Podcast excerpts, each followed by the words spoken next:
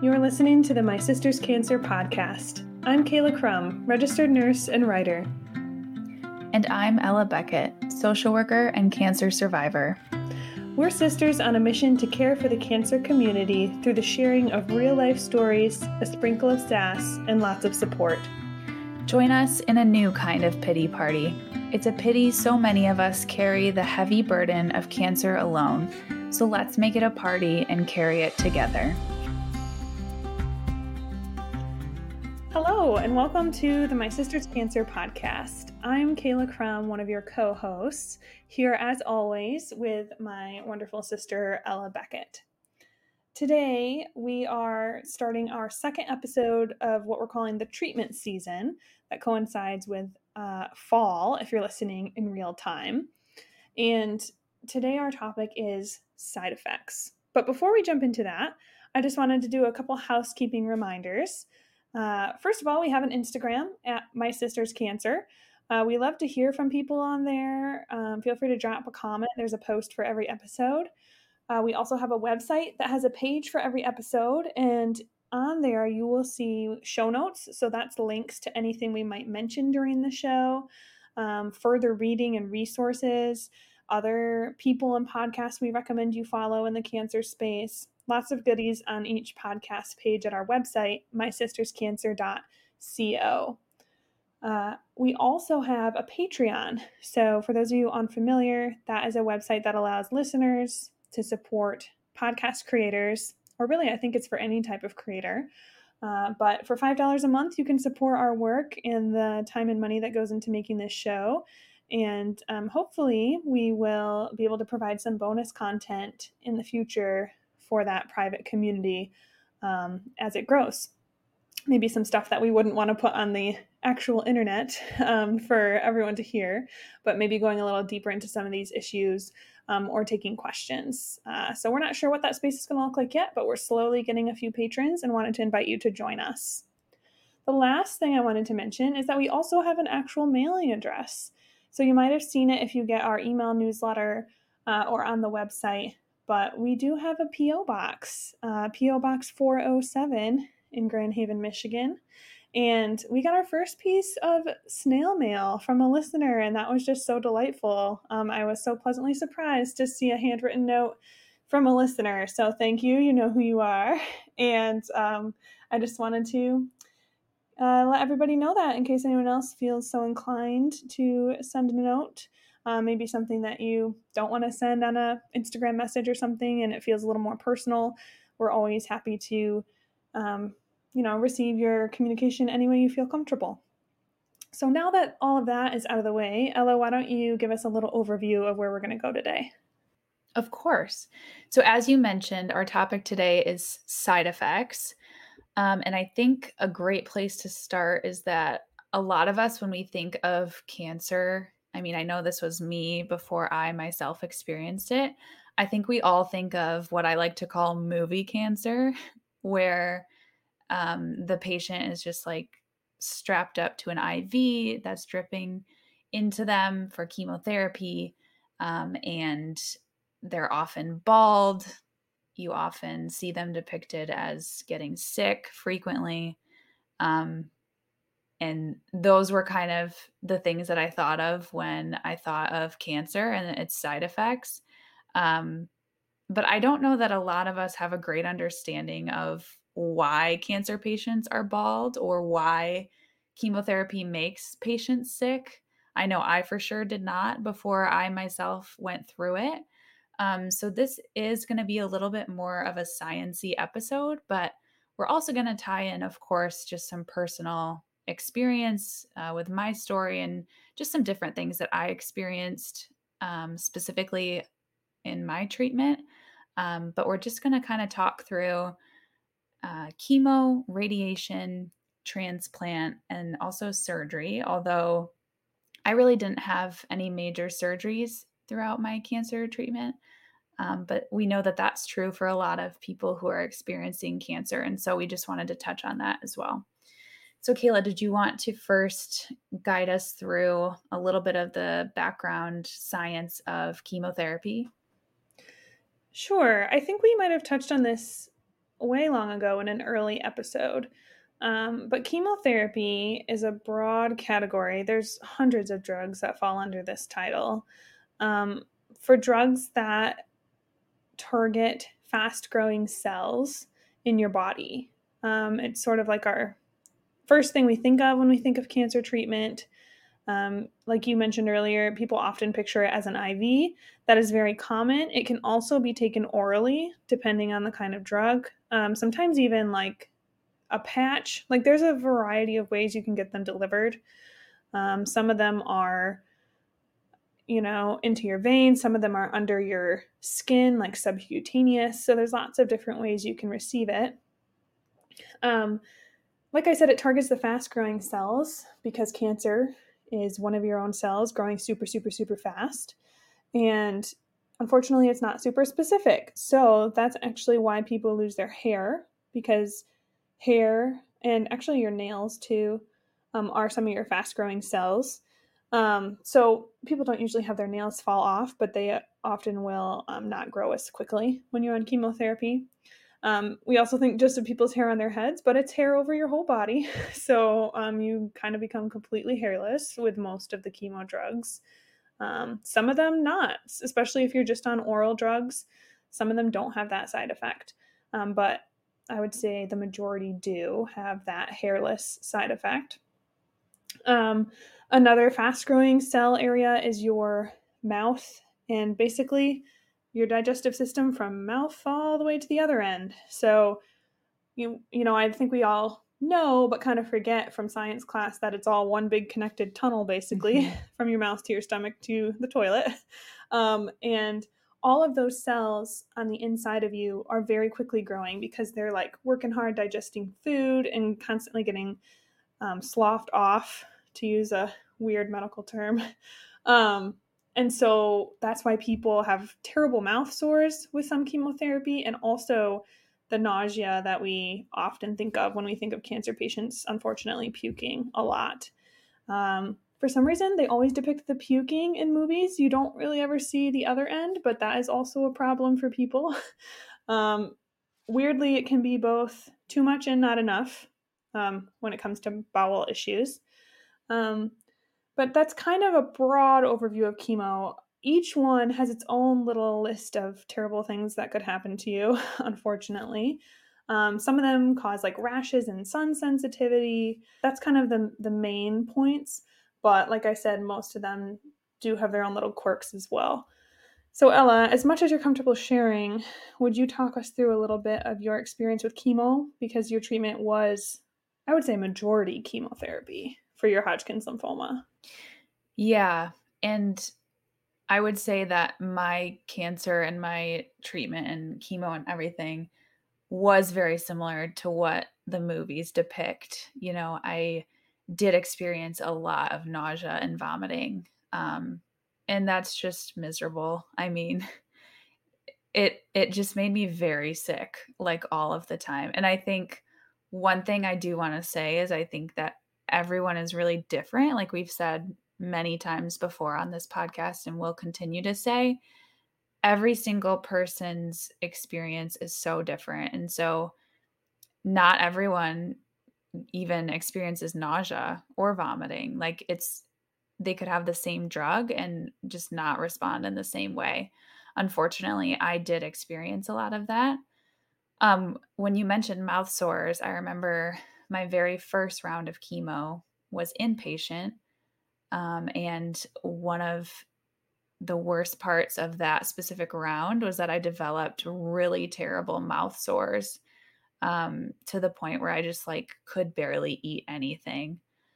Um, and I remember like getting home and you're finally home from the hospital, right? Like one of the first things you want to do is eat home food, home cooked food and I just could not even really eat anything because the entire inside of my mouth was just like open sores.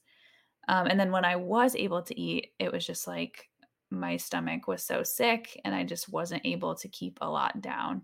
Now, thankfully, I mean, it came in waves. Like it wasn't always, I wasn't sick all the time, but the way that chemo kind of works is that, at least in my experience, shortly after you get it is when you're very sick and then you kind of build back your strength for a few weeks and then you have to go back in and get it all over again. So it's a really uh difficult thing because you're you finally are starting to feel a little bit better.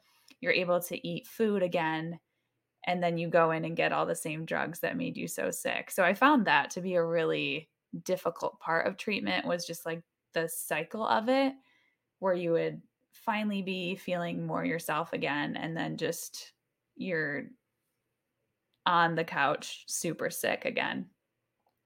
Um one other thing i think that i definitely want to speak to is just the hair loss piece.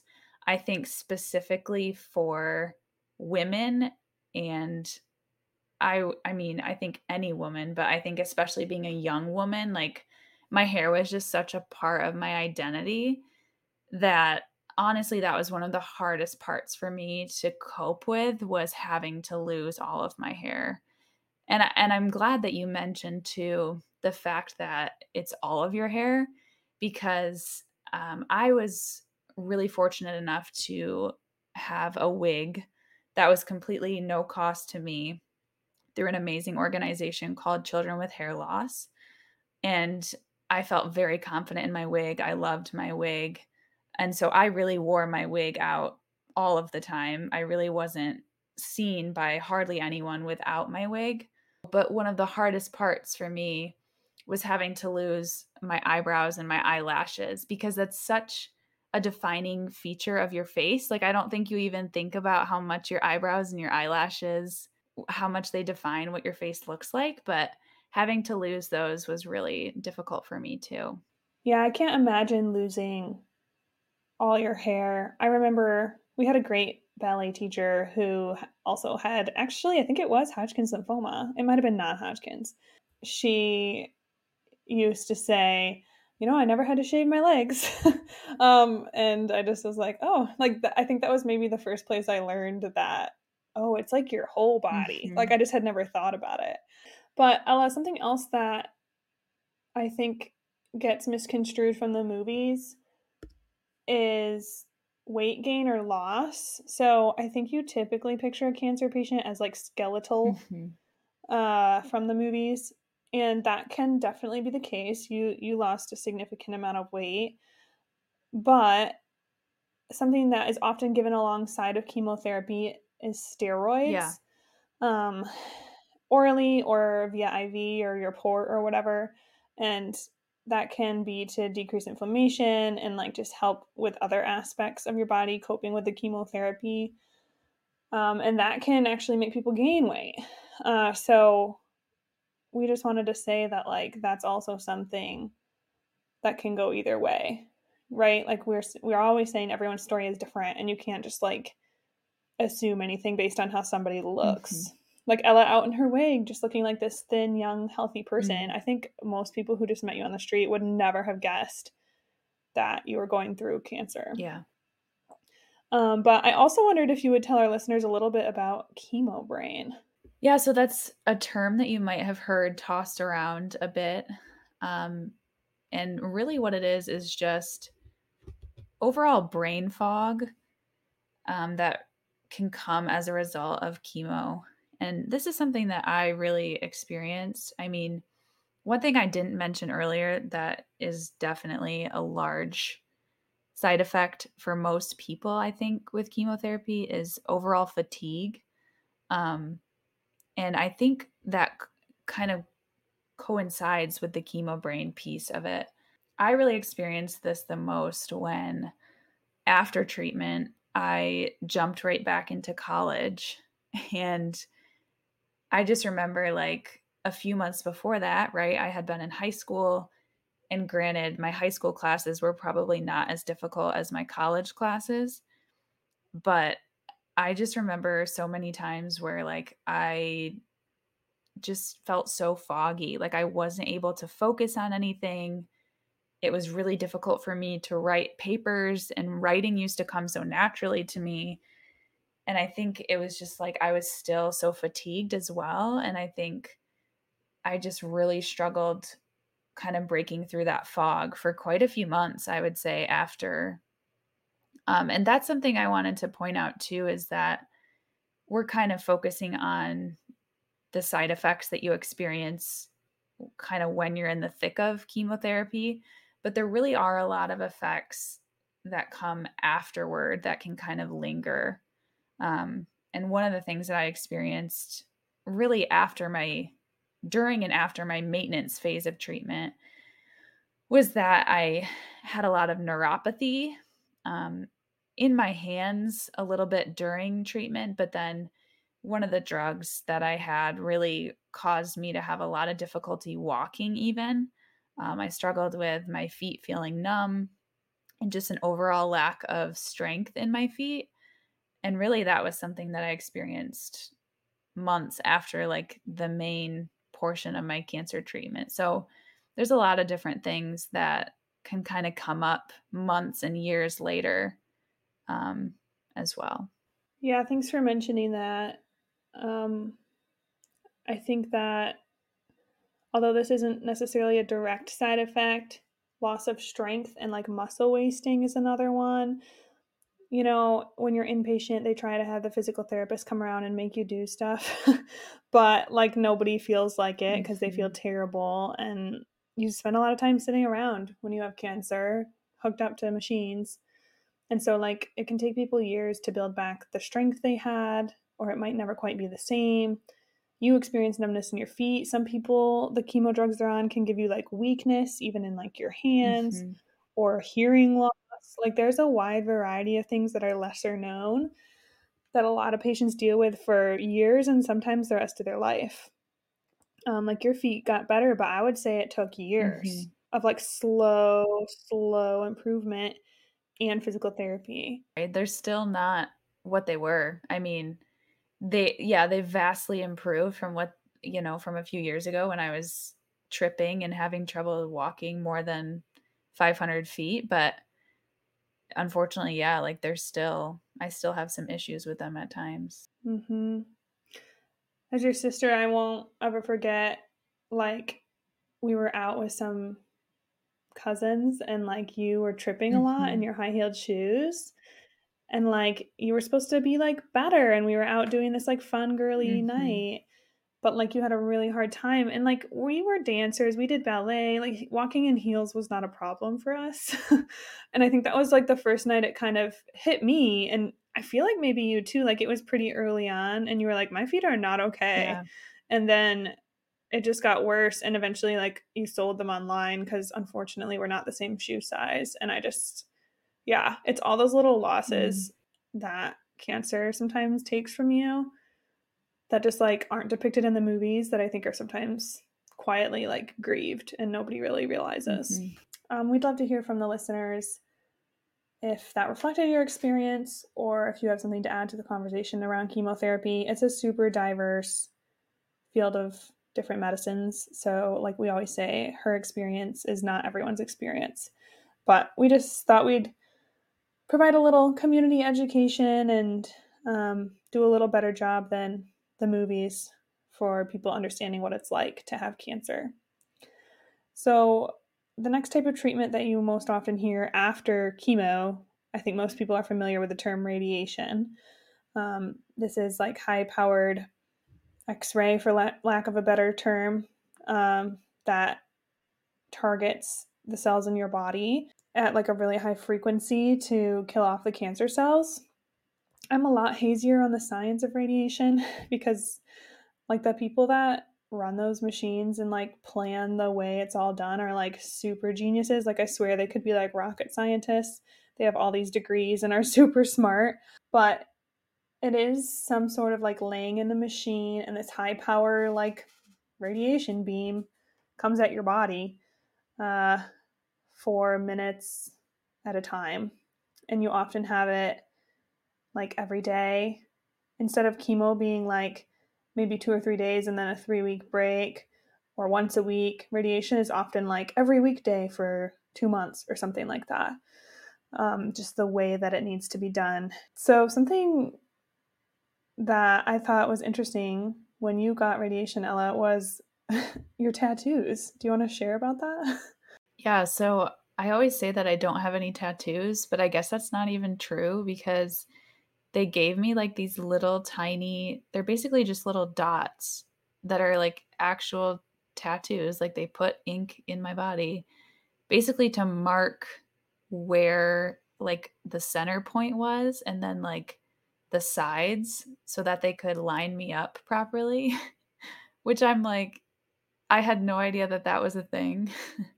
and I just remember when they like first told me that they were going to do that, I was like, "What?" like I did not expect my first tattoo to be these silly little dots on my like sternum. it's like a freckle almost, like smaller than a freckle, but like you can still see them. Yeah. And I think basically like they just used it to make sure that I was lined up properly. That's my understanding, at least. Correct me if I'm wrong. You basically have to lay super still on this like table, and they sort of lower the machine over you, mm-hmm. kind of like if anyone's had a CT or an MRI. But I mean, how would you compare it to a scan of that sort? Like, what sticks out as different in your mind? Because I think radiation is something people don't have a good understanding of what it's like. Yeah, I mean, I've heard people say that like sometimes you can like smell the radiation like the the beams or whatever i don't really think like that doesn't stick out to me as something that i remember. Um one thing i do remember is that it was so quick. So like like kayla was saying i mean you're there every single weekday five days a week for yeah i think it was like eight weeks or something like that. But like we had to drive 45 to 50 minutes to get there every day and then you're literally in there for like five to six minutes tops like obviously you have to change into the hospital gown and whatever but like the actual radiation is just like a few minutes which is super weird but again i think it's just they're limiting your exposure whenever they can but like targeting it in such a way that it's effective but not putting you at risk for too many other things because I don't think we've touched on this yet, but like exposure to radiation therapy can put you at risk for future cancers as well. Yeah, that's one of the double edged swords. Like, hey, we're going to cure you, but we might give you another cancer while we do it. Mm-hmm. um, it's kind of a weird thing to think about. So, like, it's very dependent on where on your body they're doing the radiation. So, like, you know, people who get radiation targeted toward their chest might be at risk for breast cancer, or people targeted, you know, say they had like colon cancer, then because your colon can be kind of next to your liver and mm-hmm. stuff, like maybe will accidentally give you liver cancer. And obviously, like I said before, these people are super smart. They're constantly making these mathematical high power calculations to see like the maximum benefit versus like the minimum risk and all of this stuff but it's just a it's just their best educated guess at the end of the day um, and i also just want to say that your side effects really depend on what area is being it's actually called irradiated that's the verb what area of you is being irradiated so like i remember ella yours was kind of up by your neck and chest area mm-hmm. if i'm correct yep. and they were like you might have trouble swallowing you might have like throat stuff and you never really experienced that um, and maybe that was just due to like the amount, but what did you experience? I vaguely remember them talking about that and like potential for like heartburn, things like that. But like things don't really stand out to me in my memory. And honestly, that could be the chemo brain, like I was mentioning earlier. Like that lingered for a while. So it's, I mean, some of the details are very foggy in this whole season of my life. But uh, I do remember they talked about like the radiation treatment kind of builds and builds and builds. And then, like, the main side effect for me was just fatigue. And that can kind of just linger for like a few weeks. So it's like the more radiation you get, the more fatigued you're going to be. And then it just kind of stays in your system, so to speak, for a while. And I, I mean, I think that was the main thing that I experienced was just, I was very tired all the time. Um, but this was also the period of time after my transplant when I was on in home isolation. So I really couldn't go anywhere or do anything. So, like, it was okay that my main job was just to rest during this time. Yeah, that actually leads us to our next topic, which is transplant. Um, so, when we say transplant, that can mean a lot of different things. In Ella's case, she had an autologous stem cell transplant, which means her cancer was in her blood. It was Hodgkin's lymphoma, but it had not infiltrated her bone marrow. So they were able to harvest brand new baby stem cells that had no cancer in them from her bone marrow and give her her own cells back. So I remember a lot of people were confused when we were like, she's having a transplant. And they were like, who's the donor? And we were like, she is. Like, that's confusing. people are like, why would she want her yeah. own cells? Um, but it's because they're in that safe little bone marrow uh, cavity or whatever you want to call it. Um, and they're like brand new stem cells that haven't gotten exposed to the cancer yet.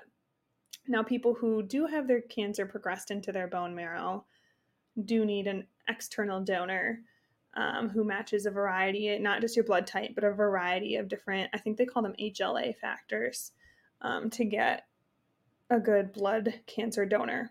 That's all just for blood cancers, leukemia, lymphoma. There are people who, you know, have different kinds of cancer where they need other transplants.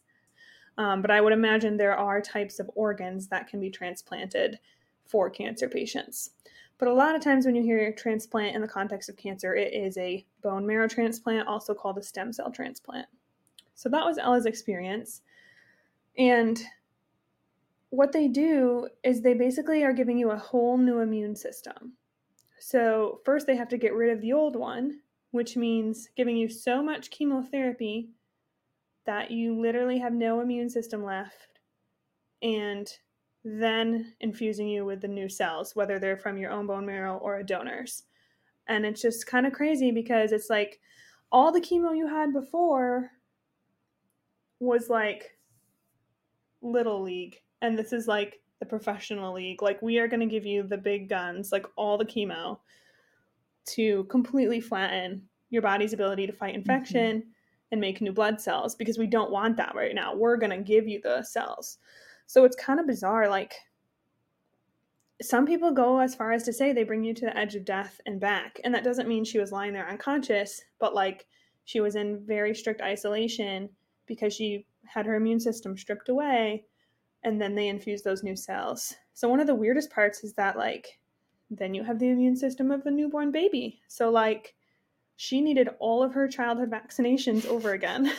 That was a um, treat. You know, like the the all the little the Tdap and all of the stuff that you get, you know, at your kindergarten visit to the doctor and your 12 year old. Like, you know, there's different stages in childhood. Like Ella had to get all those again. And then all the colds you caught as a child don't matter anymore. Like you have to build up that immunity again. So that's again sort of a delayed side effect. Like we're focusing more on actually in the moment stuff right now. But like she would get sick a lot even after she was quote better from cancer because she had this like little kid immune mm-hmm. system. So, Ella, do you want to tell us a little bit about the difference between like the big chemo versus the little chemo? And I hate to say it that way because I don't want to minimize anyone's mm-hmm. experience with chemo. Chemo is terrible. Like no matter what you yeah. get, or how big the dose is. Like, I'm not trying to minimize that. I just remember being kind of like shocked when I was like, wait, you're saying that was like you held back and now we're doing like more? like, it's just mm-hmm. crazy. I mean, I think what you were saying about like pulling out the big guns, like, that's exactly how it felt. Like, I think some of it too is the timing of it and how it was so condensed. Like, for my other treatment, like you were saying, it was kind of, I was on like a cyclic chemo um, schedule where, yeah, I would go in and get chemo for like a few days maybe, and then I'd have a few weeks off, and my immune system would like recover, my counts, my blood counts would come back up, and then I would go back for more. But this was like all at once, and it was like this certain combination of yeah basically the strongest stuff available to them to basically wipe out my immune system as you were saying and I mean, yeah, I think arguably that's the sickest I've ever been. Um, and just the weakest and most tired. I mean, I just remember like, yeah, they wiped out my immune system, but like it just wiped me out. Like what you were saying about the PT coming by, like I remember clearly, like as I'm inpatient for my transplant, like they were trying to keep me active, keep me moving, keep me strong. And it's like, I had all I could do to get my body up and even like walk to the restroom. Like there were certain points in my stay where I was so sick that I had to have like a little bedside portable toilet because I couldn't haul myself up and like walk with my IV pole to the bathroom. Like that just kind of gives you excuse me, an idea of like how sick I was and how weak I was. I mean, I think I was inpatient really only for like a week and a half before the actual transplant. So again, like it was just so much all at once. Yeah, I do want to clarify that you still had like that cyclic chemo and stuff for months to get your cancer suppressed to a certain mm-hmm. point before they admitted you and then like slammed you with all this chemo. So it wasn't like when it returned, they just admitted you and did all this intense chemo. It was like they did some more of like what you had mm-hmm. before, the more traditional cyclic regimens. And then once you got to a certain point, then they kind of slammed you with all the harder, bigger stuff. I also think that one thing I want to touch on that you don't have to deal with, but that a lot of people do, is GVHD, which is graft versus host disease.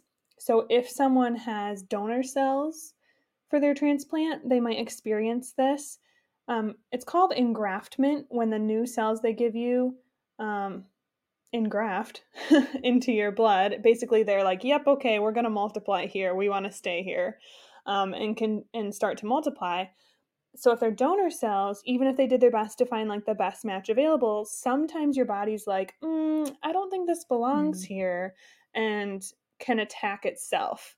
And so some people who have had a donor transplant are on medications their entire life to suppress their immune system because their immune system is constantly trying to fight the donor cells. So it's weird because it like gives you your life back and yet your body is still like, hmm, something's not familiar here.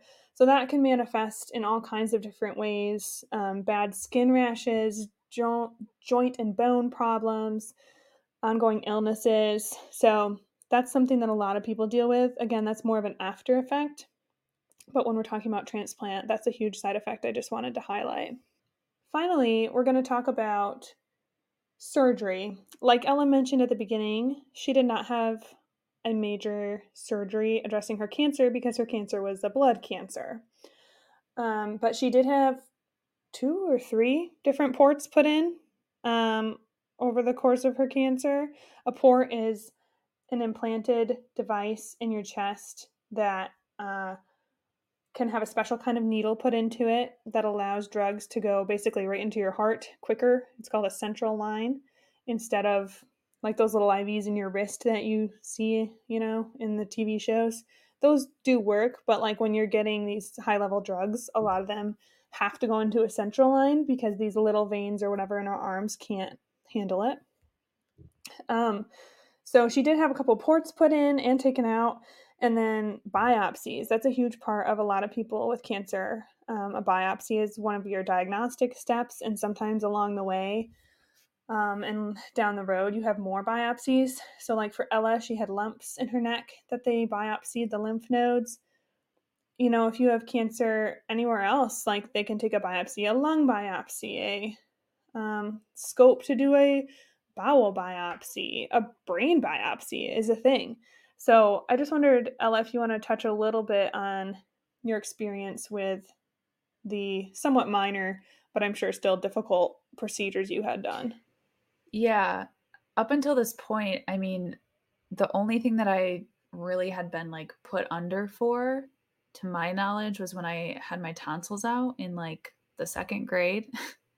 So I think anytime that you're being put under, I feel like it's just kind of scary and there's just like it's kind of unknown, right? You're like okay, I don't really know what's going to happen. And I don't know, there's always just kind of fear surrounding that and some anxiety.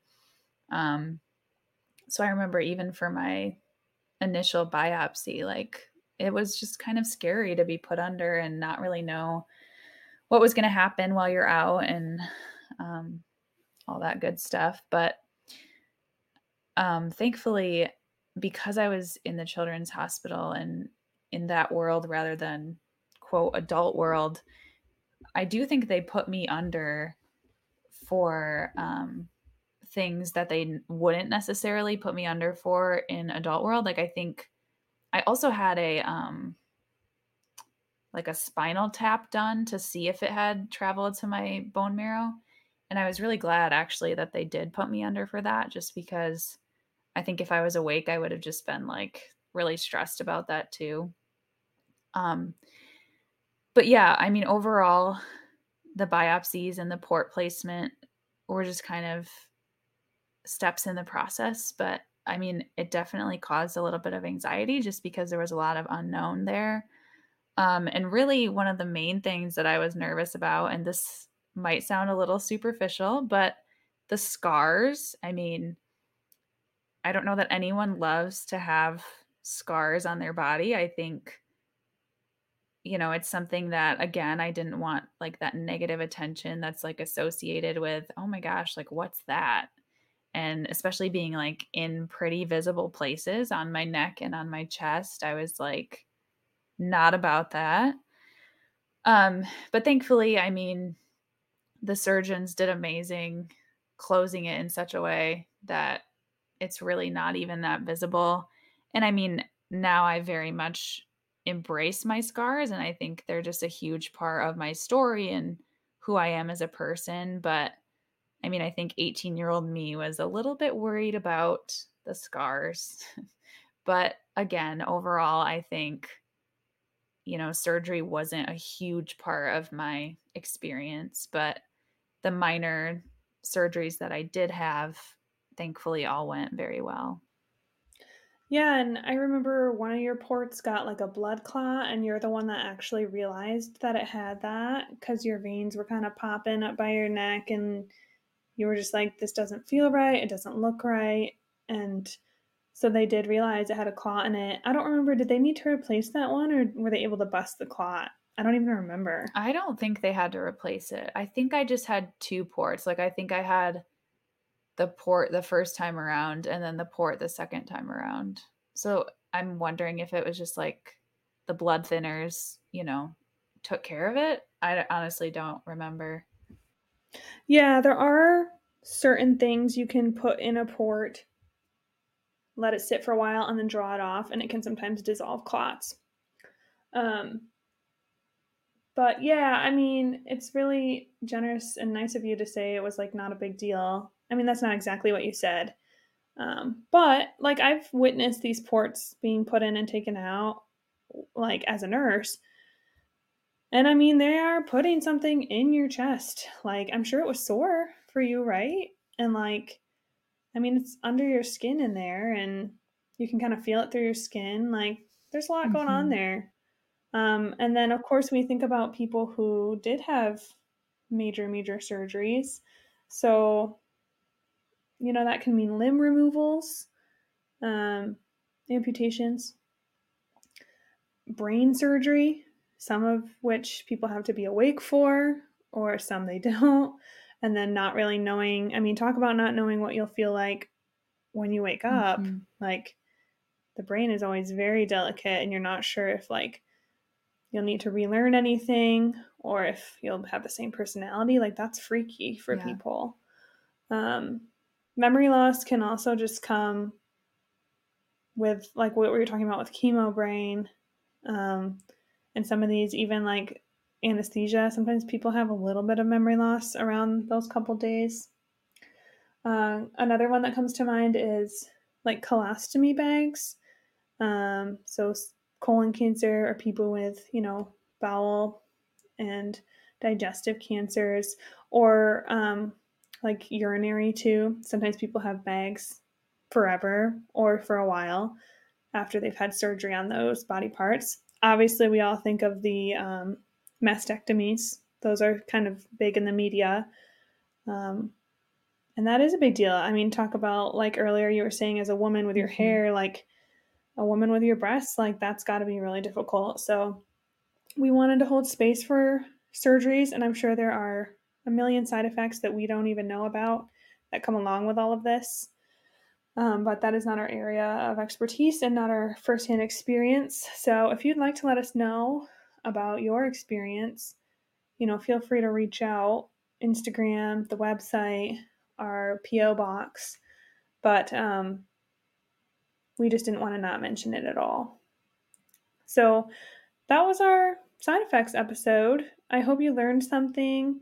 Um, I hope it wasn't just a downer, but sort of opened your eyes a little bit more in a way that maybe we'll build empathy. Or if you've gone through it yourself, that you felt seen. That's always our goal is to educate, empathize, and help people feel seen.